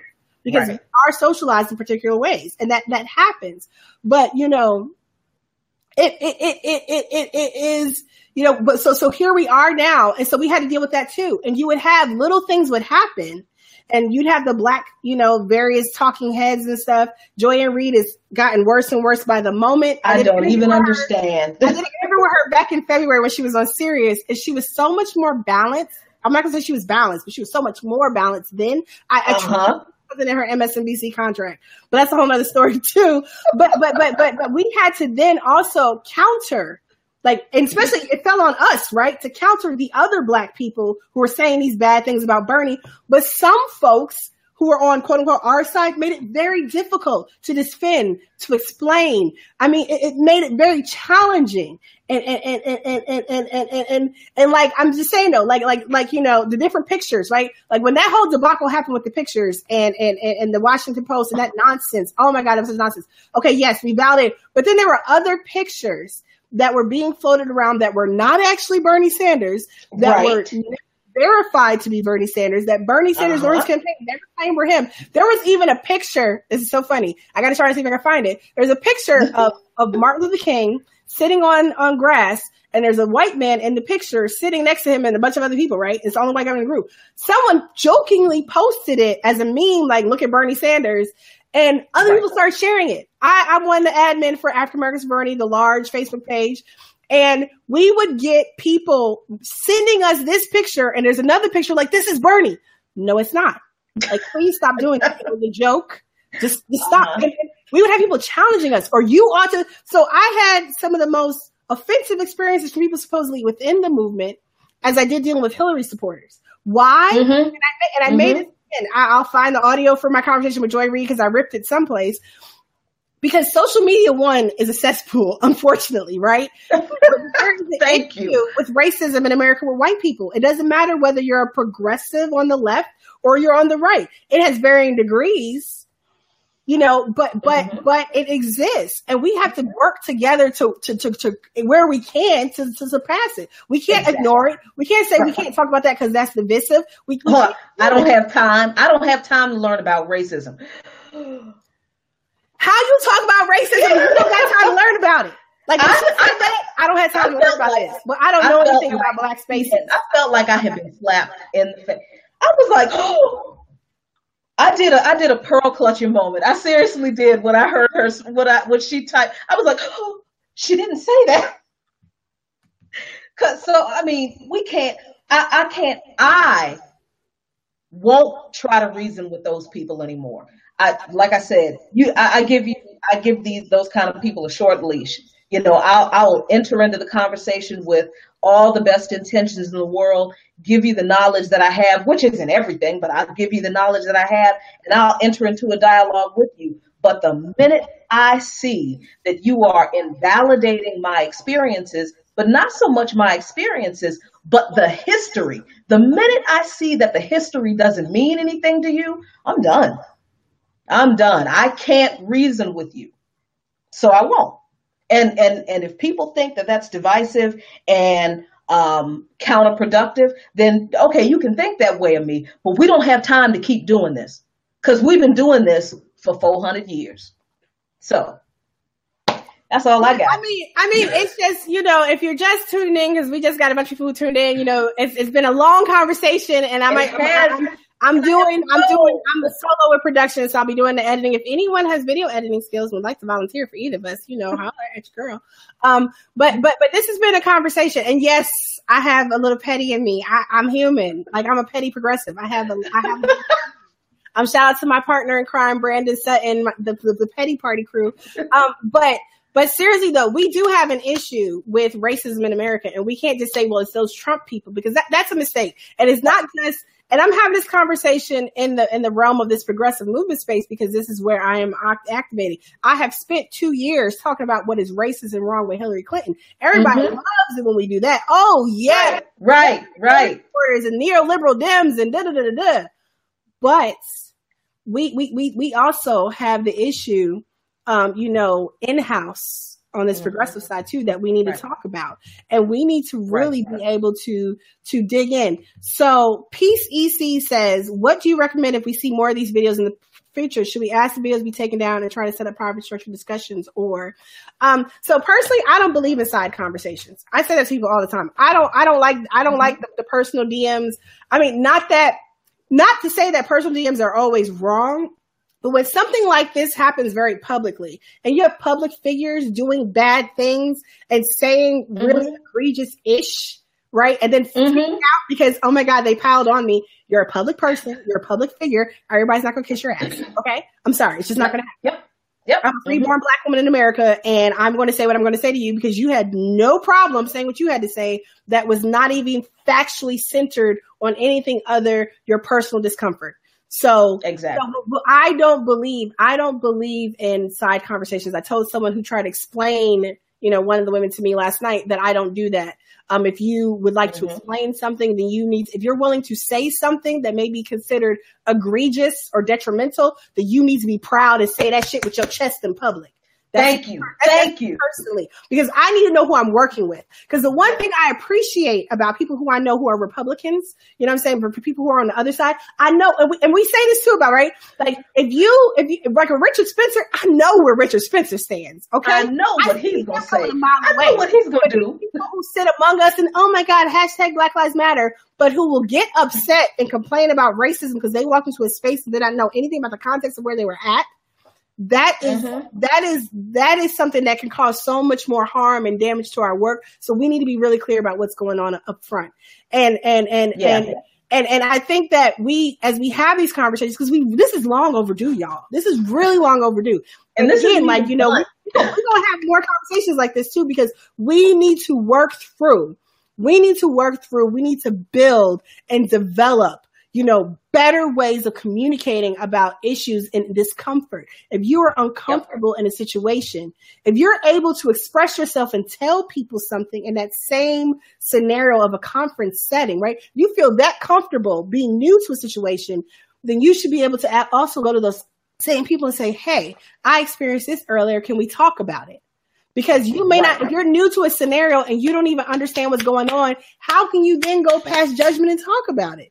Like that's what I'm saying. If you don't understand about black led spaces, that not all the time you're going to be led in, you're going to be allowed to be in. If you don't understand why black people in America, why black people from the diaspora, whether we're Afro Latino, Afro Caribbean, African American born here, you know, African from Africa, you know, immigrants from Africa, if you don't understand why we feel the need to come together as the diaspora to talk about these issues that are affecting us right now in Puerto Rico. There is a massive foreclosure crisis happening. Yes. Coming down, you know what I'm saying, from, from all this other nonsense from last summer. No one is talking about it. Mm-hmm. You know, if Puerto you, Rico is you, if you don't, if you are not being able to bring people to the table and talk about those issues together, and you don't understand why we have a need to have this conversation, you know what I'm saying? Mm-hmm. It's not about wanting to mm-hmm. exclude, not wanting to work with, not wanting to be mean to. It's not about you, right? Like sometimes we have to decenter ourselves. Like as a, as a, as a, I'm, see, I'm, I'm trying my best with, with, with the terminology here. As a cisgendered woman, right? As a straight identifying mm-hmm. cisgendered woman, I understand that there are situations where my brothers, my brothers and sisters who identify along, you know, as LGBTQIA, I think I got that right. I'm working on it right, may need right. to have their own space. There may be a need where women or sexual assault survivors mm-hmm. need to have their own mm-hmm. space to reflect mm-hmm. on their own experiences, their shared struggle, strategies to console and because that's trauma. Right. You know, there may be people, Asian, Muslim, Indian, Native American, you know, I mean, people down the line may need to have a space to strategize, organize, talk about issues and figure out how they can move forward to build coalitions, right? Mm-hmm. Because Mm-hmm. In order to build coalitions, we have to clarify for us. It's not about, so here's the thing, Steve. It's not about whether or not they're actually racist. I think we don't understand. I think we don't understand about racism. You don't have to be a card carrying member of the KKK. You don't have to be in, a, a Richard Spencer, you know what I'm saying, to be racist. Like you really don't. It's not, th- th- there's a lot of, there's right. a book out. There's another, there's a book actually. A shout out to my girl, Wendy Muse, who I just found out was watching on YouTube. Love you, Wendy. Um, Wendy is a brilliant scholar. Look her up. Muse Wendy. She does a lot of international research and stuff, a lot of stuff with Brazil. Um, you know, mm-hmm awesome woman. Anyway, but there's a book that I posted about dealing with racism and colorblindness, and it talks about this not this issue of of with racism. Racism is something that people were conditioned to believe is only this really virulent, you know, the dogs and the frothing at the mouth. Right. There is right. embedded and and, and, and, and, and, and you cannot say that so and so is not, you know, engaging in racist behavior, you know, and, and whatever it might be in someone's heart, if you're still engaging in behavior that's that's antithetical to what you're saying is in your heart, that is a problem that needs to be talked about. Stevie, yes, yes, there are there are some people who have been talking about Puerto Rico, but when you look at the mainstream media, like I, I actually I have a Google alert that alerts me to certain things, whatever.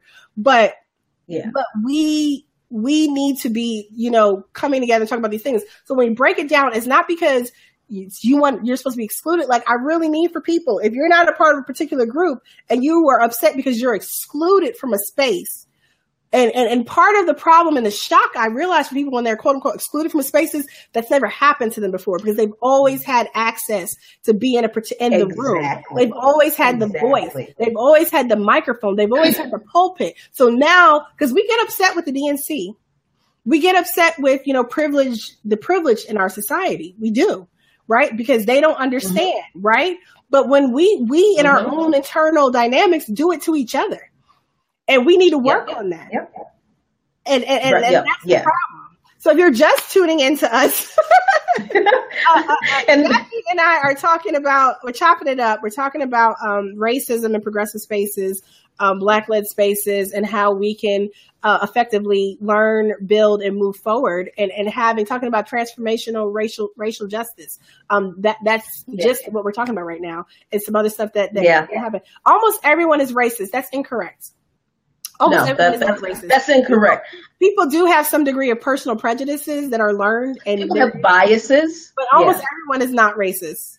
No, no, no I, I, don't. I don't. I don't believe. I don't believe that's accurate. Hey, uh, uh Anoa, I'm so sorry. I have to go. No, I know you have family, and we have been at this yeah, for my family hour now. Yes. And and my grandmother is she keeps sliding by in her wheelchair, giving me the side eye. Like I came all the way up here to see you, and you're not talking to me. Well, grandma, I love you and thank you so much. But um thank you so much for letting me share Jackie for a little bit. But uh, we're gonna close out here, and again, you guys, I'm we're gonna try and clip the video so that you don't yeah. have to. You can watch the different snippets and stuff like that. Mm-hmm. But um, this has been the way with Anoa. I do a live stream 9 p.m. Eastern time on Wednesday nights uh, and and Jackie can can do her plugs. Yep, um, I, I, do uh, coffee, current events, and politics. We do a live stream on uh, Saturday afternoons now, or evening at six o'clock, and I have brick by brick uh, with Luqman Nation, where I talk about nothing but one of my favorite subjects. My favorite topic is the history of how we got here, uh, and that's on Thursday nights at 9 p.m.